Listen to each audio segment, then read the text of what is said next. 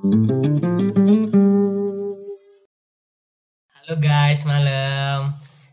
Ini podcast pertama kami coba-coba ya. Kami bertiga, saya sendiri Aryat. Saya Fernan. Saya Derry. Kita bertiga. Kutel kutel kutel.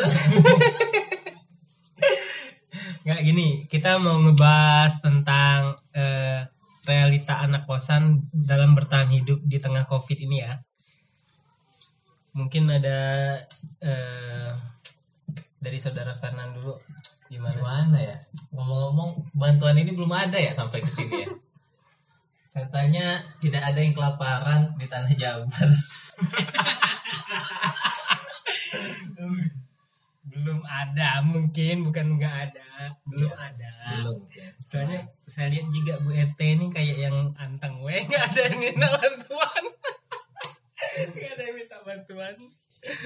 Ta- ya tapi menurut eh, menurut saya juga mungkin emang apa ya emang banyak gitu yang membutuhkan. Apalagi kan di masa pandemi ini kan hampir semua lapisan masyarakat kena dampaknya. Jadi bahkan di Instagram itu kan ada yang menolak saking apa ya tidak biar tidak menimbulkan kecemburuan gitu. Cemburu sosial gitu gitu itu nggak salah terjadi di Kopo ya? Oh. Yang penolakan itu ya dijadi jadi oh berarti deket sahabatnya Derry iya dong. iya iya. Sahabat yang mana ya? Eh, kalau di kosan lu sendiri Der gimana Der Kalau di kosan gua mah alhamdulillah dengan adanya PSBB ini mah semua jalan di blok. Panjaitan nggak ngasih ini ya Panjaitan nggak ada bantuan. Nih. sama kayak ini rilis eh rilis kosan nggak ada bantuan. Nggak apa-apa lah. Belum. Biasanya ibu kos kami ini sering ngasih kalau udah mendekati lebaran lebaran gitu. Apa yang dikasih? Nggak bisa kue mungkin sembako juga. Banyak. Ada minyak segala macam dikasih biasanya. Iya. Heeh. cuma nggak tahu ya soalnya aku tengok-tengok dia tuh juga lagi susah dia Oh kan cuman ya cuman kan eh, namanya juga covid nih kan semua kena imbas gitu bukan susah. bukan pengusaha-pengusaha kosan doang gitu Nah, yang kena imbas. oh, Cuma gue agak dilema satu nih. Anak rantau dilarang pulang. Tapi kita aja, gue sama Fernan ya, terutama ya. hmm. Kemarin sempet beberapa hari, dua hari yang lalu ya Nen ya. apa Kita yang nyari makan sebelum puasa ya. ya Dua hari yang lalu sebelum ini, kami nyari makan tuh udah susah anjir. Warteg tuh udah banyak tutup. Sedangkan ya kalau mau nyari-nyari bahan makanan juga cukup lumayan jauh gitu. terus ditambah jalan di pelang-pelang di blok di blok jadi makin jauh. apa ya Harus muter. percuma juga jalan-jalan gitu di blok cuma tetapi orang-orang di dalam gang itu sendiri masih nongkrong-nongkrong di luar kumpul ngobrol kan Kagak ada ini. kongke-kongke gitu kan Wah, minta sumbangan. Eh salah. Dijain ajang minta sumbangan anjir. malah kasihan mamang-mamang ojol kurir-kurir yang harus kurir benar yang harus apa berhenti harus Nah, tut- jalan ditutup di mana-mana bingung Ya jangan itu ya. Ya, jadi eh, imbas ke perusahaan-perusahaan jasa pengiriman pengiriman alat eh, Barang. barang-barang tuh jadi ini juga imbas itu. Ah, kena imbasnya. kamu juga kan Rian Iya. ngirim paket kan Ah, ini orang tua gue di Bangka sana kan ngirim paket udah tiga hari. Ini belum ada juga. Kayak kayak ini juga kan eh, tadi sempat nelfon kan. Terus nanya, ini eh, paket tuh kira-kira kapan sampainya? Terus mama aku kan ini kan apa? bilang lupa juga nanya ke pihak JNE-nya. Belum ini lihat lagi nomor resi itu Terus udah berangkat atau belum kalau udah sampai Jakarta paket itu udah aman tapi kalau belum itu yang jadi masalahnya makin lama lagi iya boleh. Oh. Nah, itu juga sebenarnya aku juga itu mau mau ngirim juga mau minta Hmm. ya lauk lah kayak gitu kan apalagi anak kosan masak salah ma- masak nggak bisa mau Kalau- beli aduh duit kurang gitu kan kalau saran gua jangan lauk kalau bisa kalau minta kirim soalnya basi kalau sama Nah gitu, Iya. gue juga pengen sharing nih soalnya ya, ya. gue pernah pengalaman gitu. Hmm. Eh, orang tua gue tuh suka ngirim makanan kan. Hmm.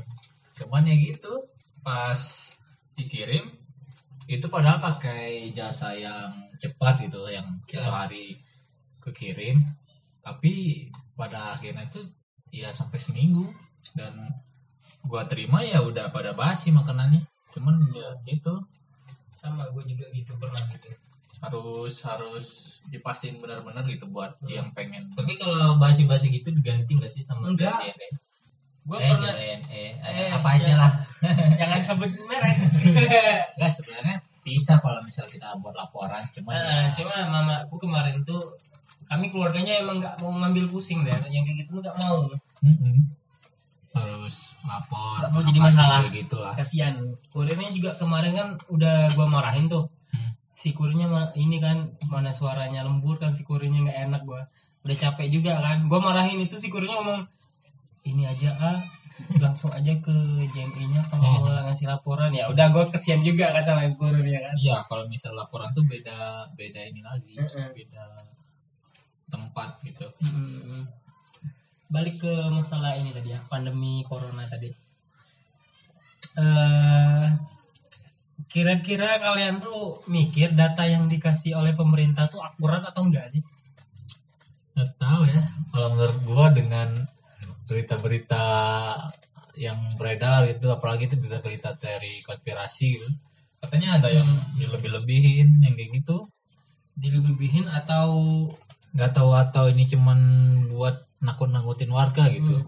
bentar-bentar kita lihat dulu datanya ya Eh, terkonfirmasi untuk 25 April nih Hmm. eh, terkonfirmasi Berapa, berapa? positif 8.607 negatif 42.352 Eh, yang sembuhnya 1042 Hmm. meninggal 720 Oh, udah banyak juga ya? Iya yang sembuhnya alhamdulillah agak ini ya udah menaik sekarang. Sembuh naik. Yang sembuhnya naik ininya presentasinya. Tapi jauh. kalau menurut gue karena gue gue sebagai mahasiswa gitu kayak kayak yang eh, pasien-pasien atau korban-korban yang meninggal tuh kayak dari kita sendiri nggak nggak ke sampai infonya kayak biasa aja gitu kayak nggak ada kejadian Iya. Udah ngerasain lah di sekitar Hmm. kita kan. ah, misalnya benar-benar dengan angka yang 7000 lebih kan ya. Hmm, Hmm. harusnya kan Tapi menurut saya, gitu. menurut saya juga sih kan apa ya? Mungkin identitas mereka yang positif kan dirahasiakan biar nggak buat sekitar panik atau apa Oh, bisa. dijauhin sama tetangga atau Hmm. kayak gitu. hmm, jadi inilah ya hukum-hukum sosial gitu Hmm, jadi kena dampak sosial juga. Hmm. Apalagi kan kita kan di Bandung kan emang mungkin nggak separah di Jakarta mungkin kan. iya iya mungkin saya juga atau mungkin kita kurang yang info yang positif positif tapi daerah mana kalau memang sekitar sini kan ada sa- satu kan kalau nggak salah kita dengar di sekitar tempat Nah, kita di sekitar cuma itu kayaknya hoax juga. Kita lihat juga di sini anak-anak media masih pada main layangan di sini. Kagak kayak ini orang tuanya kagak ada mikir kayak takut gitu kan anak disuruh ini. Ya nggak mungkin mereka udah ngerasa kebal gitu udah anti Dan- corona mungkin. gini gini gini. Baru semalam kan kita dengar juga kan udah ada larangan dari pemerintah untuk masjid-masjid itu ditutup kan segala Hmm. macam. Hmm. eh tapi kita dengar semalam di dekat kita ada masjid yang masih buka untuk tarawih itu gimana menurut kalian? Kalau menurut gue gimana ya? Sok menurut Jadi- kalian gimana pandangan jadi kalian? dile- dilema juga gitu. Sementara kita juga bulan puasa kalau misalnya nggak tarawih itu masa kumaha gitu. Iya iya. Terus di satu sisi dilarang gitu kan tapi kalau menurut gua mah kalau misalnya kayak pakai apa kayak yang sholat tapi safnya tuh jarang-jarang apakah itu tuh sah gitu atau gimana? Ya iya kayak maksain gitu kan ya. Hmm. padahal udah dianjurin gitu cuma ya saya juga nggak tahu ya.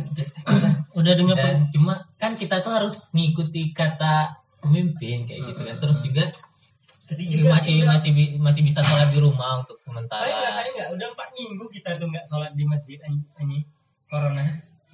Itu sih dari ini ya. Dari mulai Hai, saya juga gelisah ini kalau udah, udah lama nggak ke masjid. asli Ah. ini gue juga kayak ada nah ini hati gelisah.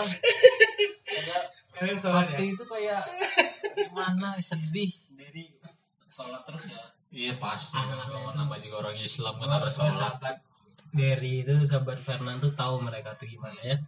Anak mereka tuh alhamdulillah biar jarang sholat eh salah bukan Eh, Gua sering sholat sering sholat maksudnya. Udah ya, paling segitu aja dulu ya. Hmm. untuk eh, obrolan obrolan nggak bermanfaat. Obrolan yang kurang bermanfaat mohon dimaklumin. Soalnya udah banyak juga sih yang udah nge-DM ke gue gitu. Oh, udah banyak. Oh, yang minta bang podcast gitu bang podcast Iya. ya. bukan salah kirim gitu. Oke, okay, teman-teman semangat buat puasanya. Semoga kita bisa uh, istiqomah dalam menjalankan ibadah puasa sampai uh, hari kemenangan nanti ya. Oke, okay, bye. Kita mau tadarusan dulu. Bye. Malam. Assalamualaikum.